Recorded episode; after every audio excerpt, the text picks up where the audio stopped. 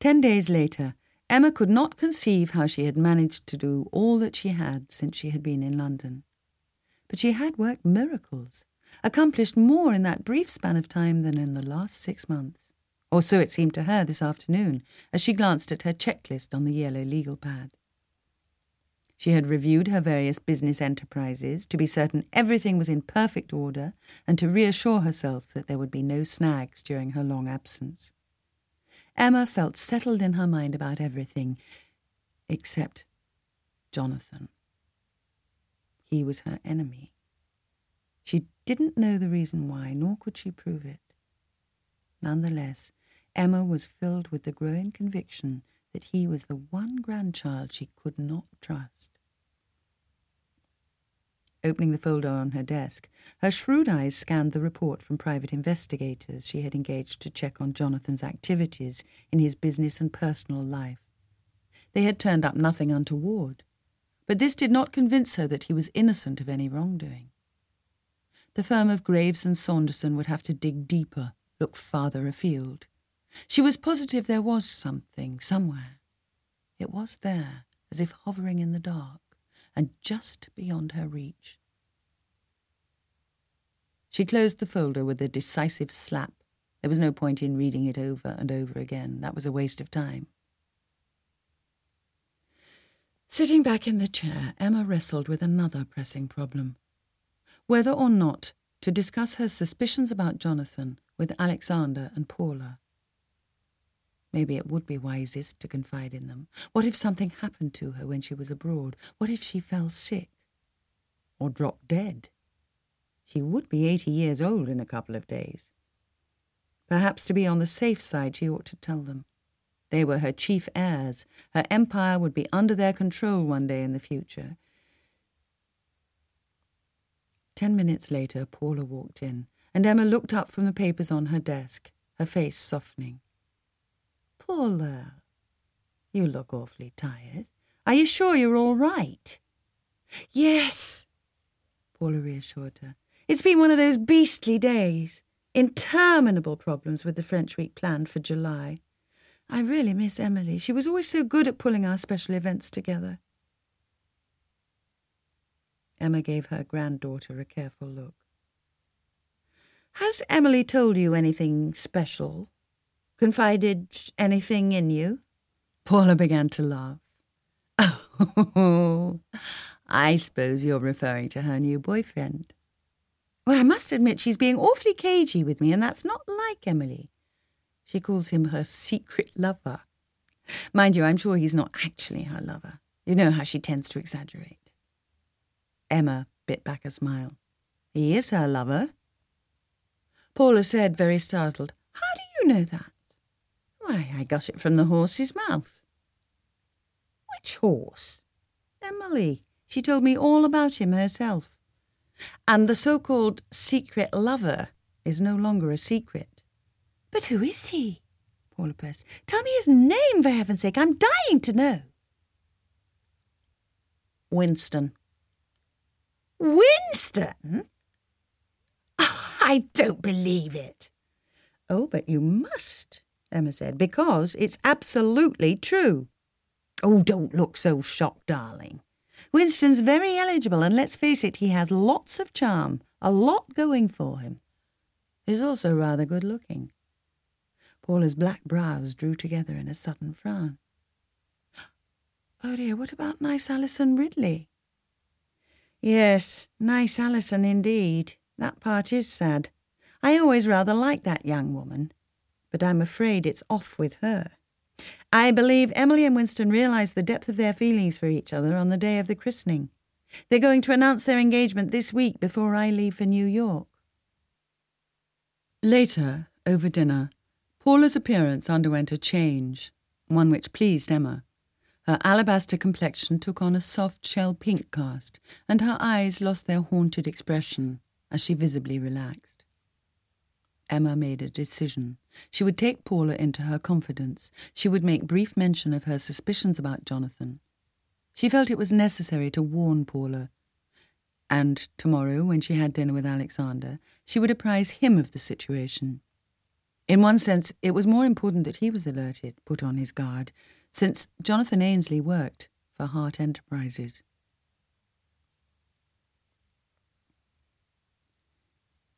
It was the 30th of April, and today she was 80 years old. She had never imagined she would live so long. Why, she was 11 years older than the century. In 1889, in that small cottage in Top Fold in Fairley Village, her mother, Elizabeth Harte, had brought her into the world. Earlier in the day, her daughter Daisy, her favourite, her best loved child, had taken her to lunch with David and the grandchildren. They had whisked her away from the restaurant at 3.30 and taken her to her store in Knightsbridge. Marched by her grandchildren into her boardroom, she had been greeted by her top executives who were anxiously awaiting her arrival at the special reception they had arranged for her. Now she rode up in the lift at the Ritz with Blackie for champagne in his son Brian's suite before they went down to the dinner party that Blackie had arranged. At the door to the suite, Blackie raised his hand and rapped. The door was opened almost at once by Daisy. There you are, Mother. Uncle Blackie. We've been waiting for you. Do come in. Blackie propelled Emma forward and stepped inside after her. Happy birthday! Fifty-eight people shrieked in unison. That Emma was thunderstruck was immediately evident to everyone present. She stared at the crowd, made up of relatives and friends who had gathered together to celebrate her birthday, her expression startled, and she coloured slightly, the blush rising from her neck to suffuse her face. Her eyes immediately swivelled to Blackie's, and she whispered, You devil! Why didn't you give me a hint, some warning at least? She swung her head, faced the packed room, and was momentarily rooted to the spot. Her initial surprise completely dissipated in the few minutes she stood motionless surveying the gathering. Now she was again totally in command of herself, all those present, and this occasion. Looking autocratic, proud, dignified, and supremely elegant, she took a step forward and inclined her head. Well, she exclaimed, her strong, clear voice ringing out as she broke the silence at last. I never realized I knew so many people who were capable of keeping a secret, at least from me. their laughter rippled around her as she glided forward into their midst, accepting their affectionate greetings and good wishes with a graciousness that few could match. Blackie edged over to Daisy, stood watching Emma circulating, dispensing her inimitable charm. A huge grin suddenly illuminated his face, and his eyes crinkled with humour. He exclaimed to Daisy, And you worried yourself to death, thinking she was going to be upset. Just look at her.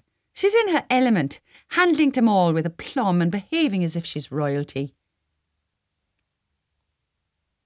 An hour later, at eight o'clock, Blackie escorted Emma into the private dining room farther along the corridor, where the birthday celebration dinner was to be held in the flickering candlelight emanating from the five round tables. The room resembled a charming summer garden, with masses of flowers banked on every side, and small colourful bouquets decorating the tables. The latter were covered in shell pink tablecloths and gleamed brightly with the sparkle of crystal, silver, and fine china. The evening progressed without a hitch.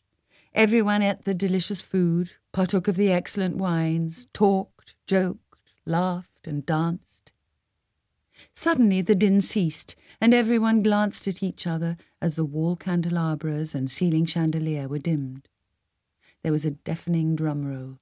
A waiter came forward, pushing a trolley on which there reposed an enormous birthday cake topped with eighty candles flickering brightly in the muted light.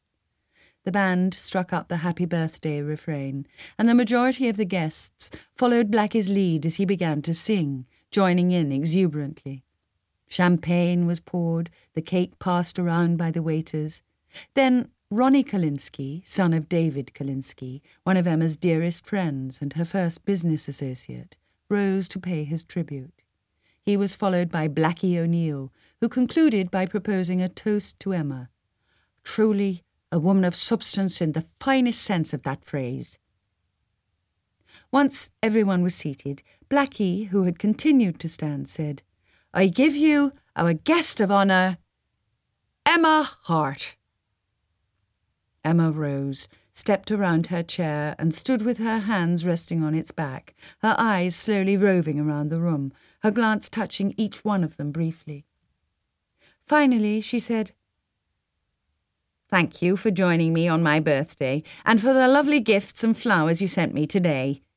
Thank you, Ronnie, for your eloquent words, for standing in for your father. David is sorely missed. Thank you too, Blackie. As many of you know, Emily and Winston are to be married next year. However, they did want me formally to announce their engagement to you all this evening. It seems that romance is in the air in the Harte clan. Alexander also asked me to announce his engagement to Marguerite Reynolds. So let us drink to the future happiness of these four young people. The toast was given amidst a ripple of excited whispers, exclamations. Emma stood waiting, gripping the back of the chair more tightly than ever. Her expression was benign, but her narrowed green eyes were watchful. She knew exactly what she would say, even though she had decided to make this announcement only ten minutes before. Paula, scrutinizing Emma, took note of the friendly expression on her face. But her grandmother did not fool her for one moment. She recognized that implacable glint in her eyes. It signaled something.